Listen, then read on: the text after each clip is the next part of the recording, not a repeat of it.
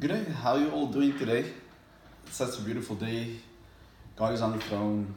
So excited to speak to you today with my beautiful wife, Shemaine. Um, don't you just want to greet the people this morning?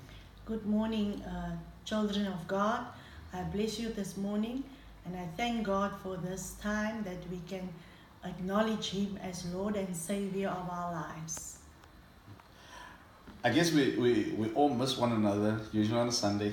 Everybody gets together, have a wonderful time of fellowship, hearing the word, praise and worship. What an awesome time. It's always uh, great to come together and just worship God. Amen. This morning, uh, we just want to encourage you um, with the scripture in mind that, um, you know, in the book of Mark, uh, chapter 5, verse 21 to uh, 43, Jairus finds himself in a place where maybe many of us today find ourselves. Never thought that anything like this would happen in our lives, our families, affecting, affecting the whole world, affecting our lives, affecting the, you know how we do things in life.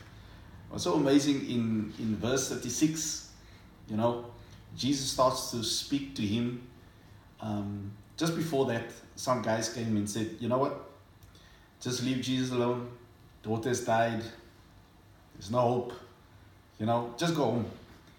But Jesus immediately speaks to Jairus and he says, he says to him, Do not fear, Amen.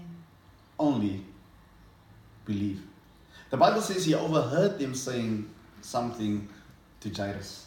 And what is so, what is so amazing is, but when the Bible says he overheard him, it actually, it actually means that word over, over, overheard means to disregard. Disregard what they have just said. It also means they are wrong. They spoke wrong words. You know what? Uh, there's so many. We, we watch move, we, we watch the news. We, we we see what's happening in the world, and it's true. Many people are affected by this virus. And many lives have been changed and people have died. But you know what? It's it, we don't live hopelessly. Amen. Our hope is in God.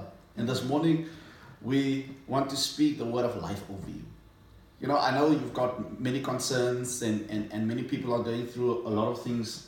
But you know what? God says, do not fear, only believe. Amen. And the church this morning is uh, in different houses uh, and we want to encourage you keep on seeking the face of God. Amen. Keep on speaking the word of God.